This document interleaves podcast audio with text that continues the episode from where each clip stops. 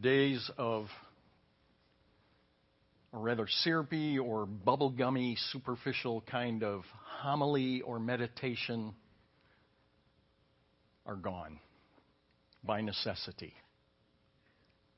The Church of Jesus Christ could get away with that a few decades ago. I'm still not saying that was the best or the ideal. But it could get away with it because of where our culture in general was at. There was an overall understanding, there was an overall commitment, whether people even knew where it was from or not, of a biblical, a biblically informed Judeo Christian ethic that infected and impacted every aspect of life. Obviously, that is no longer the situation. We are a post Christian culture. And if you want to know what that means or what that's like a few more years down the road, just look at Europe. They were there quite a while ago.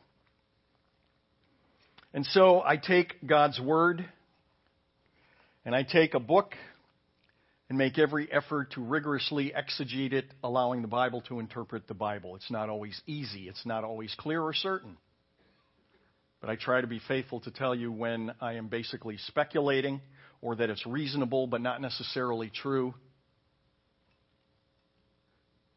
But the days of easy, syrupy, namby-pamby homily meditations are behind us. We are in the Gospel of Mark. We're in chapter 8, jumping right in to verse 22. All my messages take up where we left off the previous week, and you can get all those messages online at our website. They came to Bethsaida, and they brought a blind man to Jesus and implored him to touch him. Taking the blind man by the hand, he brought him out of the village. And after spitting on his eyes and laying his hands on him, he asked him, Do you see anything? And he looked up and said, I see men, for I see them like trees walking around.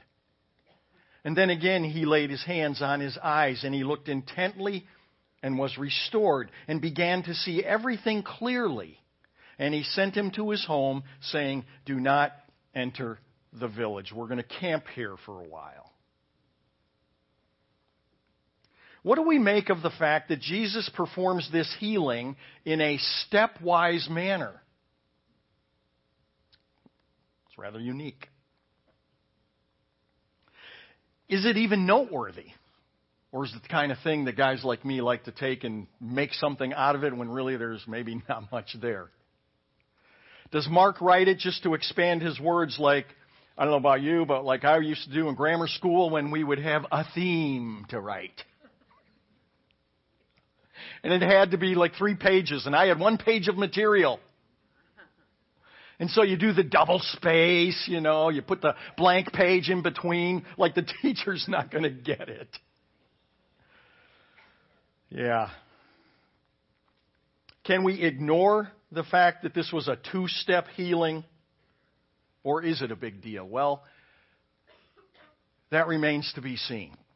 But there are quite a number of people, of Christians, who make a big deal out of it, so we need to talk about it.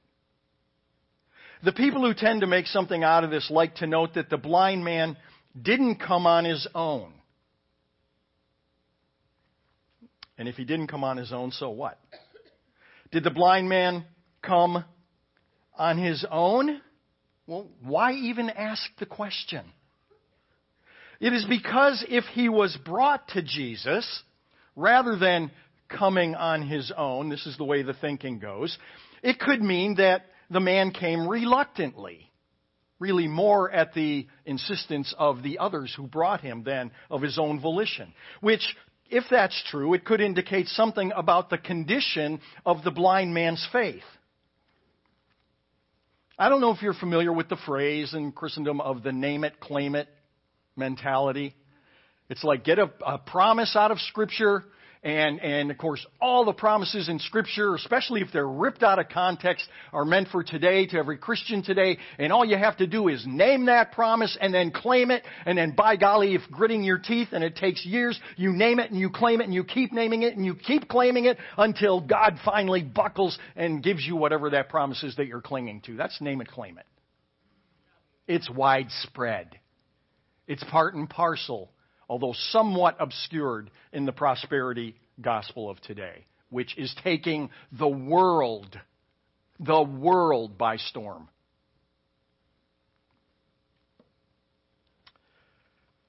Well, the name it, claim it types contend that a lack of healing is always, and this is in the extreme admittedly, but it's not at all atypical, that a lack of healing in whatever your particular situation happens to be is due to a lack of faith.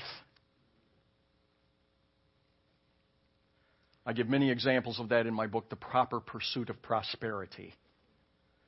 Well, if the man was brought to Jesus rather than coming on his own, this two step healing can be much more easily explained. If the blind man was brought because he didn't want to come, then the explanation goes the first step in the miracle was to show the man lacking faith that Jesus can, in fact, heal. It was kind of a, it was kind of a faith warm up for the man. Jesus spits on his eyes, and Jesus asks, Do you see anything? It didn't dawn on me the first many times that I was thinking through this, but what an odd question for the Savior of mankind, for the Creator, for God incarnate to ask. I don't recall him asking the deaf man, Can you hear me now? so it does seem strange. I mean, he had already done this miracle. He'd already done many other miracles. So why does Jesus ask? Maybe Jesus was uncertain of the outcome. Yeah.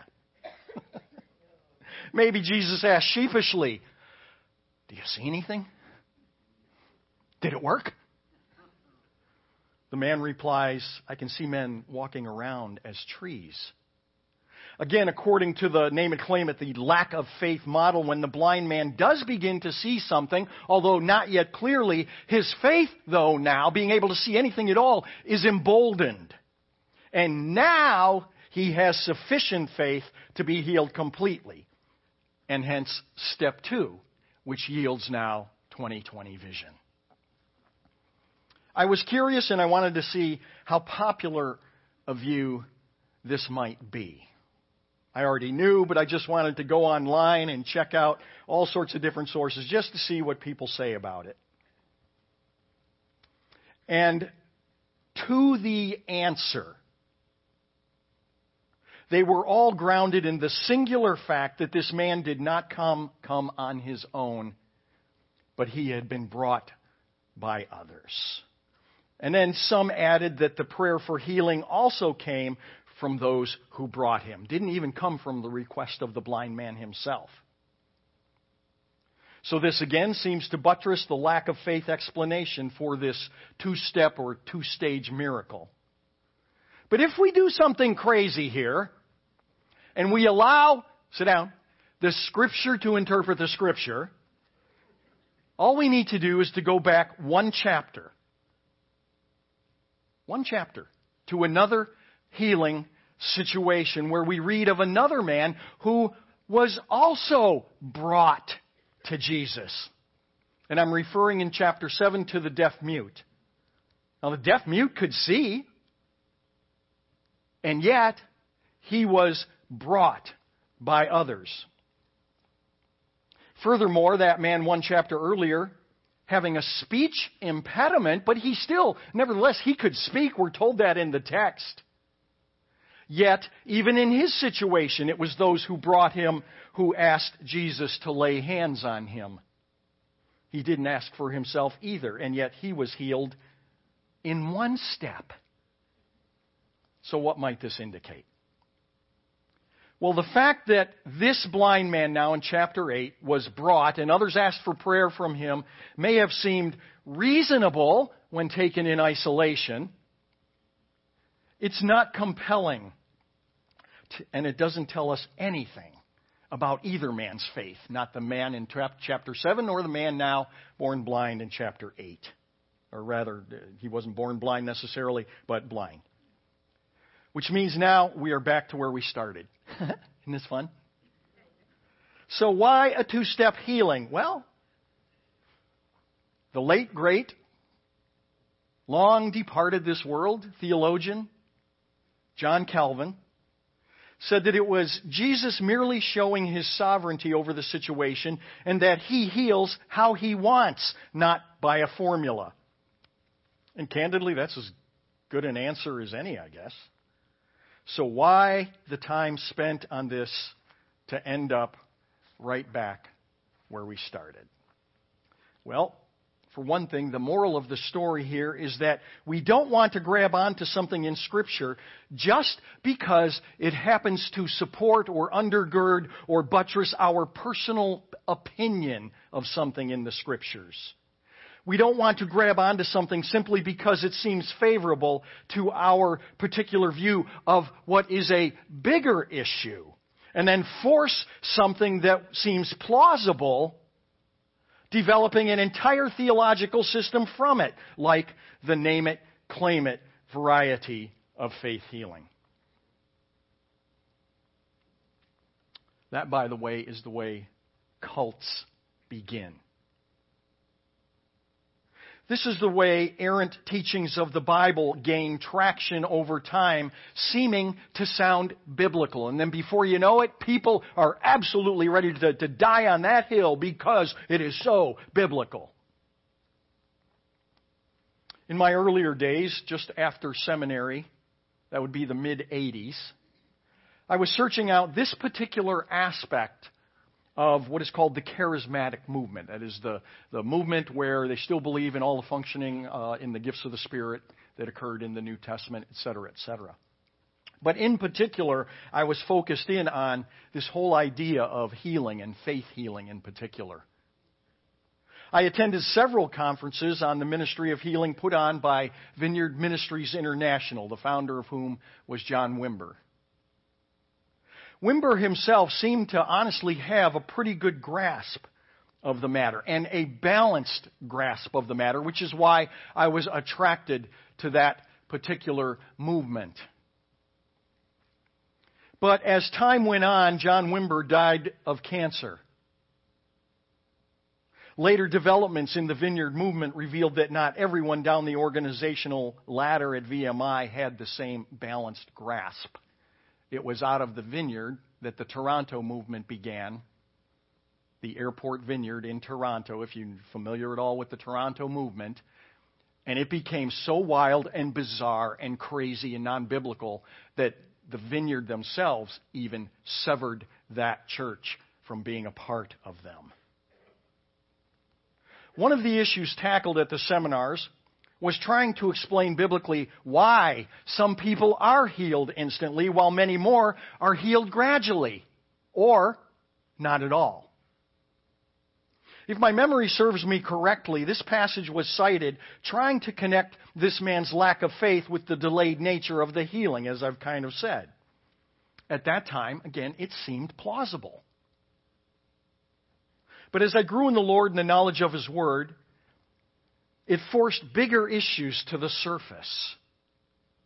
And while we do see a connection, it's undeniable. There is a connection in the scriptures between one's faith and God's willingness to move. But making a miracle contingent on the recipient's amount of faith started to grow problematic and inconsistent. For example, just two, picked rather randomly. In the Gospel of Matthew, Jesus chides the disciples for being men of little faith. In fact, not on one occasion, but on four different occasions. Nevertheless, miracles are performed. On the other hand, in Luke chapter 7, Jesus commends the centurion not for his lack of faith, but for his tremendous faith. And you know the outcome of that story. Jesus heals his servant from afar. Doesn't even go to his servant. He just heals him on the spot. And so again, while there is a connection between personal faith and certain aspects of healing, the writer of Hebrews in chapter 2 verse 4 makes it very clear that God heals according as he chooses. So on this point, I have to side with John Calvin. And boy, I'm sure he is so pleased to hear that. oh, Bill Kripe agrees with me. Whoa, I was sweating that one out here for centuries. But there's a more important question, and that is why? Why is this passage with these details here, now, at this point in Mark's gospel? First, let's not lose the context of the previous pericope. You knew I'd get it in there. Last time we were together, the disciples were in a boat and they were doing face palms over the fact that they had forgotten to resupply the galley. They didn't take any food along. And Jesus, aware of this, this is old material, verses 17 and 18, said to them, Why do you discuss the fact that you have no bread? Do you not see yet? Or do you not understand? Do you have a hardened heart? Having eyes? Now, this is right before the passage we're on today. Do you have eyes yet do not see? Do you have ears yet do not hear? And do you not remember? This is a continuously repeated theme in the book of Mark concerning the disciples. That's important. This is how we let the Scriptures interpret the Scriptures. So, possibly, remembering the previous context, Jesus uses this two step healing to illustrate nothing about healing as much as the gradual increasing acuity in one's ability to see, and that seeing with clarity only comes by the Lord's initiative. Something for which the disciples were needing constant reminder. That's a reasonable explanation. That doesn't mean that it's true. Just want to be upfront with you. So let's keep digging. In this passage, it says that Jesus removes the blind man now from the hubbub of all the crowds and he takes him out of the village. Now, why did he do that? Was this to diminish witnesses? It's very possible, for which there are compelling reasons to think that that might very well be the case. Or is it to have a more intimate setting with the man that he is about to heal? Maybe. Or is it to have a more intimate setting with the disciples, using the man's healing to illustrate what I just said about seeing and seeing clearly? At any rate, the man ends up being able to see clearly. Jesus sends him home, telling him not to go back through the village. Okay. Well, I haven't really answered the question. I posed at the outset should it be a big deal? And I believe that it should, because among other things, it helps us with the rest of this passage, which is the real issue, which does, again, then make it a big deal, as I trust we will see. Verse 27.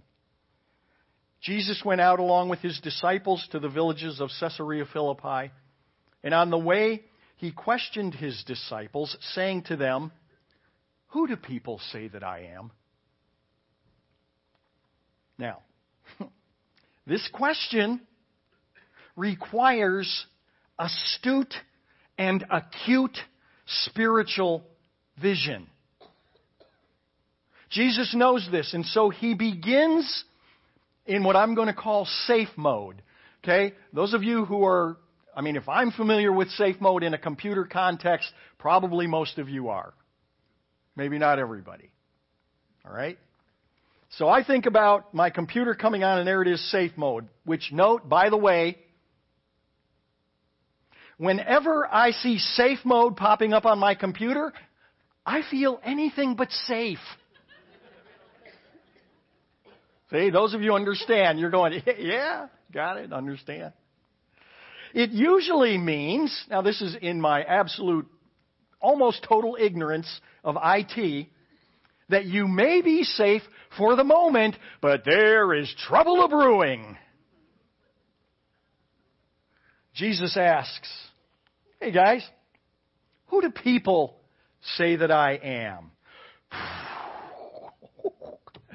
wow, man, for a minute I thought Jesus might start grilling us.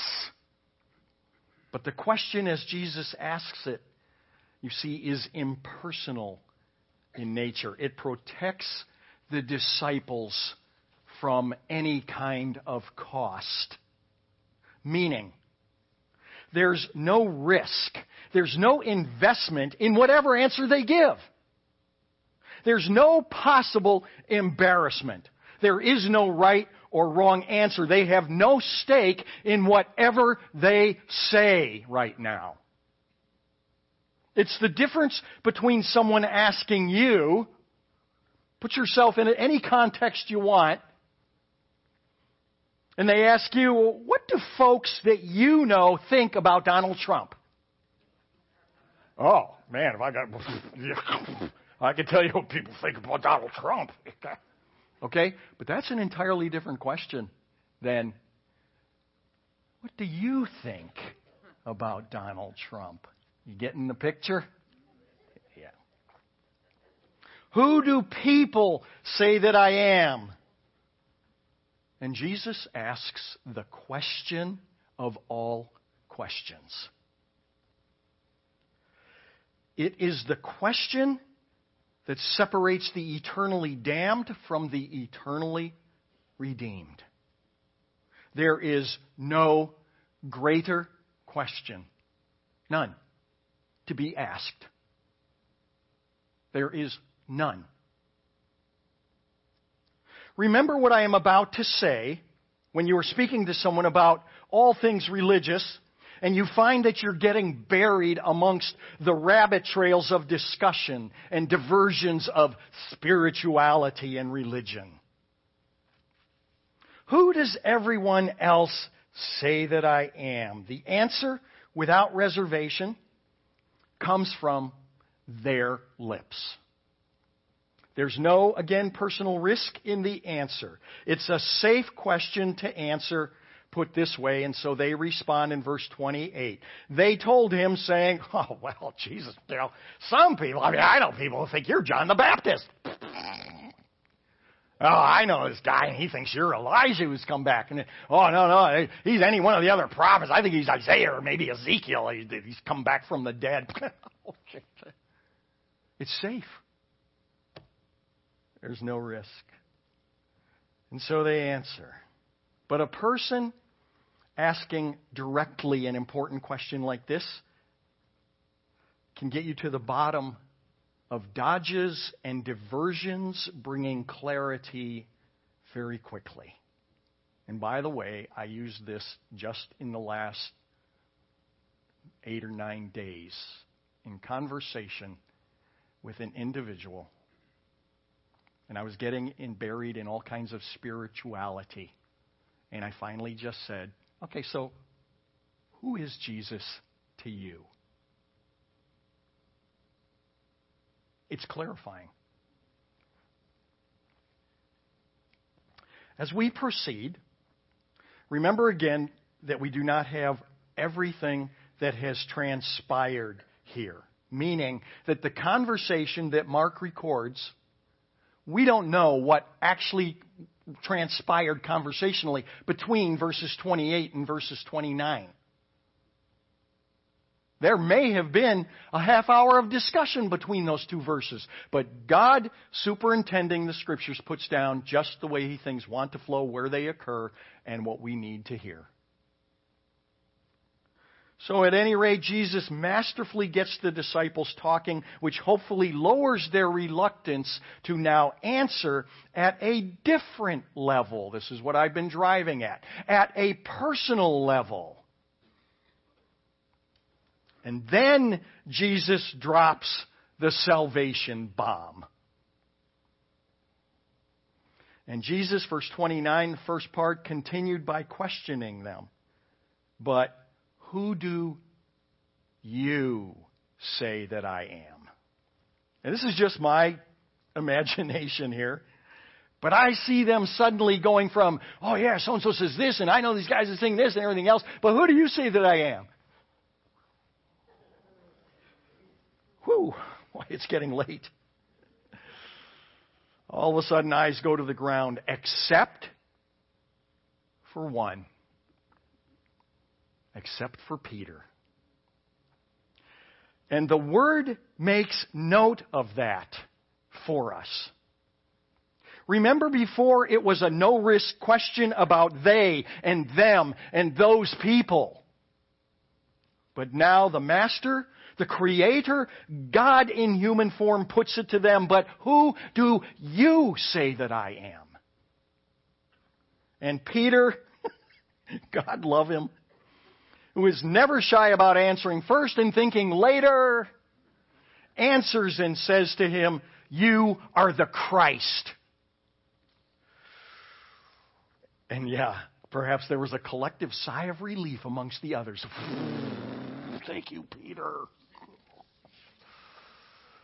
But then we go to gospel writer Matthew, who adds in this exact same conversation what Mark, he adds to what Mark writes, with Peter saying, You are the Christ, the Son of the living God. Now, please pay close attention especially if you were brought up in a tradition of papal succession. I mean, no disrespect, just linguistic and theological accuracy. Jesus said to him, this is still in the Gospel of Matthew, Blessed are you. Remember who said it? Peter said it. Blessed are you, Simon, Bar Jonah. Simon, son of Jonah. Because flesh and blood did not reveal this to you, but my Father who is in heaven. Okay, this is a humongous deal. Think back to what I said last week and what I've said for several weeks at various times about God's sovereignty in the call of men and women to himself throughout the ages. John records it in chapter 6. No one can come to me unless the Father who sent me draws him. And I will raise him up on that last day. Remember one of faith's plumb lines the plumb lines are little soundbite snippets of those things which have made faith what it is, which is what we are committed to, and which over the decades have not changed. Number four says, we try to see where God is at work and then join Him. Well, guess what? Henry Blackaby gets credit for that idea, but Jesus practices the same thing. He tells us so in John chapter 5 verse 19. I say to you, the Son can do nothing of himself unless it is something he sees the Father already doing. For whatever the Father does, these things the Son also does in like manner. And God is at work in Peter for his grand purposes. And Jesus obviously is completely in tune with the Father's purposes. What follows in Matthew's account in the rest of verse 16. I wouldn't expect you to remember, so I will tell you. What follows in what I've just been reading from Matthew is Blessed are you, Simon Barjona, because flesh and blood did not reveal this to you, but my Father who is in heaven. And then our translations read, I also say to you that you are, our translations say Peter, the word is Petros, which is rock. It's the word for rock. I also say to you that you are Peter. Wait a minute. He said, Blessed are you, Simon Barjona, Simon, son of Jonah. But I also say to you that you are Peter, and upon this rock I will build my church. And the gates of Hades will not overpower it. What is this rock to which Jesus is alluding? If you were raised in the tradition of papal succession, you were taught that it is the Apostle Peter. It isn't the Apostle. It isn't Peter, the man with that name. His name is Simon Barjona. Let's read the passage carefully. It's right there. Simon Barjona. Flesh and blood did not reveal this to you, but my Father who is in heaven. The very next statement and in the very same breath, Jesus says, And I also say to you, that because flesh and blood did not reveal this to you, but my Father, you are a Petros. It's the indefinite article there, which means there is no article there in the Koine Greek, which means it is to be translated what is called indefinitely grammatically, meaning the difference between a rock and the rock. I'm not pulling that out of the hair. That is grammar in the Greek. You are a Petros, a small r rock. And upon this, the capital R rock, I will build my church and the gates of Hades will not overpower it. If the rock is in fact Peter the man, papal succession demands it doesn't even make, that papal succession demands it doesn't even make sense grammatically. I will build my church, not on a man, or a succession of men who have been elected by other men in what is called the College of Cardinals, but on the unsinkable, hear this well. But I will build my church on this. This is the unsinkable, unwavering, solid rock, which is not a man, but it is the inspired, infallible, inerrant, authoritative, certain, unwavering, immovable revelation of God, namely, the Word become flesh and dwelt among us. But wait, there's more. Let's continue the passage. Let's go back to Mark now, chapter 8. The healing is done. And Jesus warns them to tell no one about him.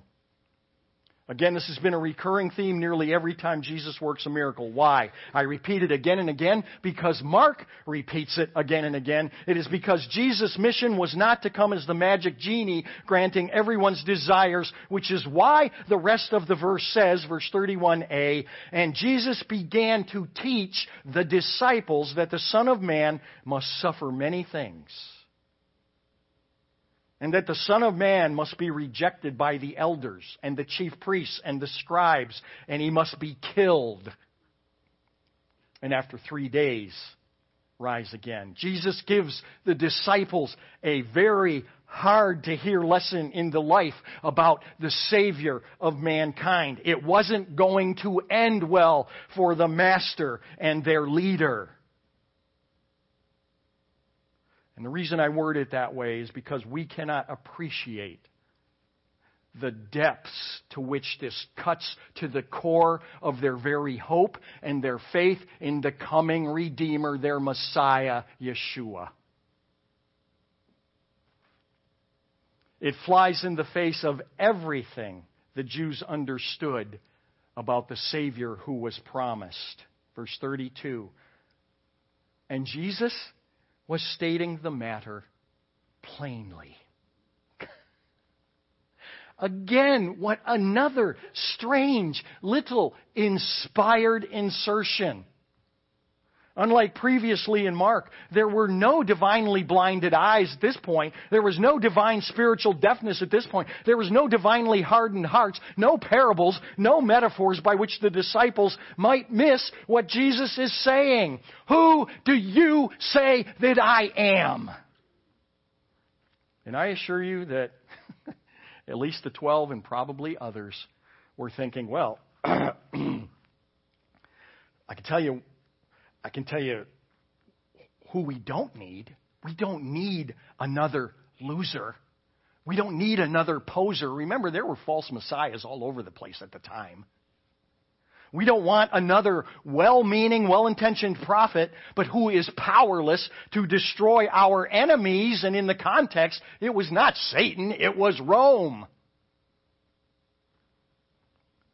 But none of them would dare None of them would dare say anything.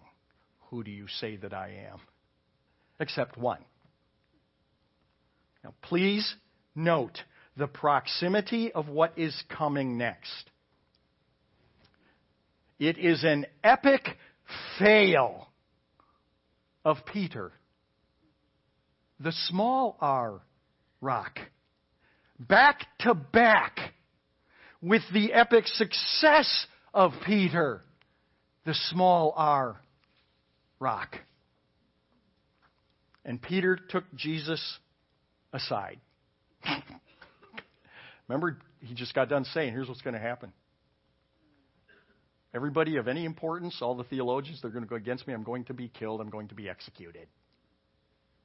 And Peter says, uh, Jesus, can I have a word for a minute?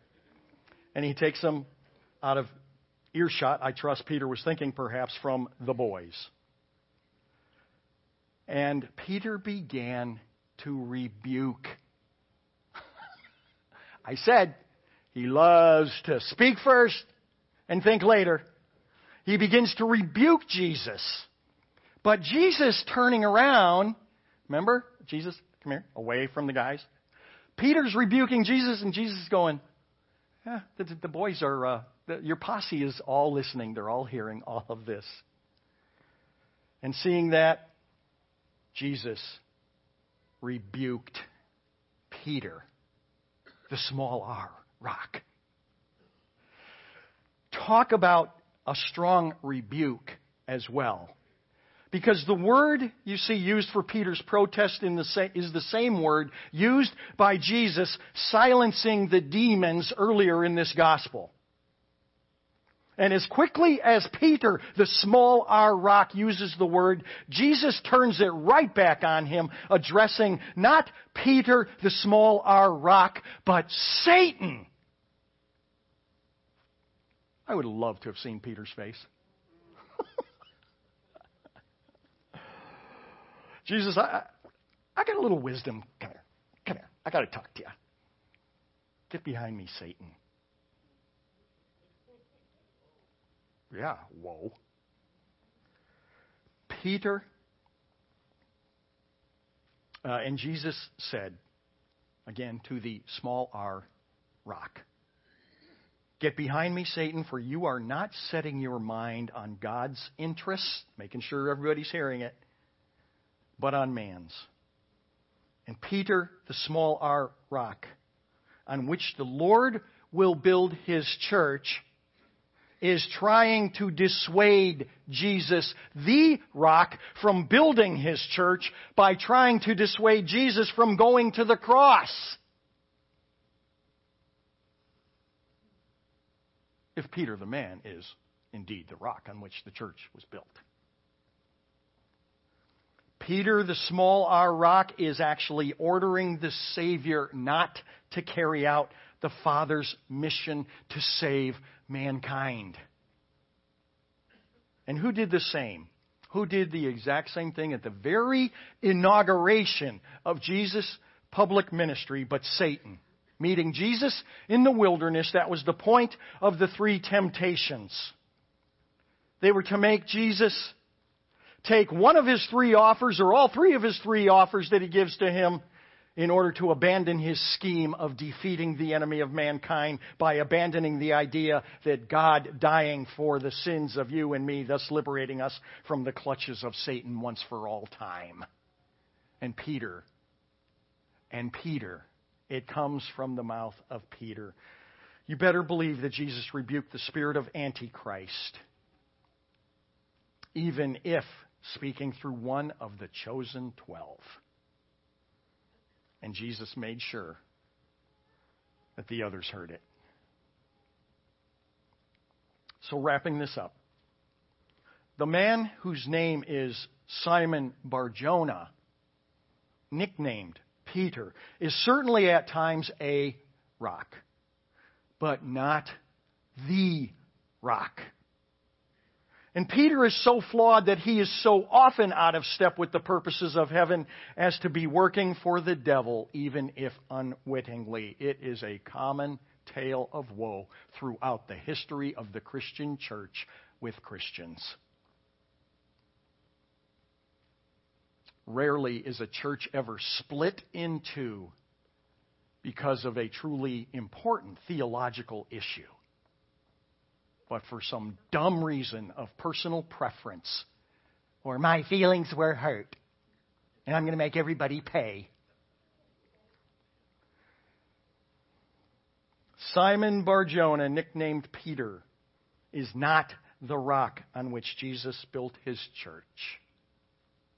And let me say for the record, I love Peter. Maybe for all the wrong reasons. Speak first, think later. Soulmates, right, Pete? Hey, yeah, yeah. Expected silence on that one. Or at least some, no, no, Pastor. I've always loved Peter because in Peter I see a man who is out there with good intentions, and yet in his own greatly flawed humanity, he still really does love the Lord. But oh, oh, oh, what a blockhead he can be. Sinners, one and all, saved on bended knee, sinners, one and all, saved by grace, are we. Peter, you, and me. May I have you stand?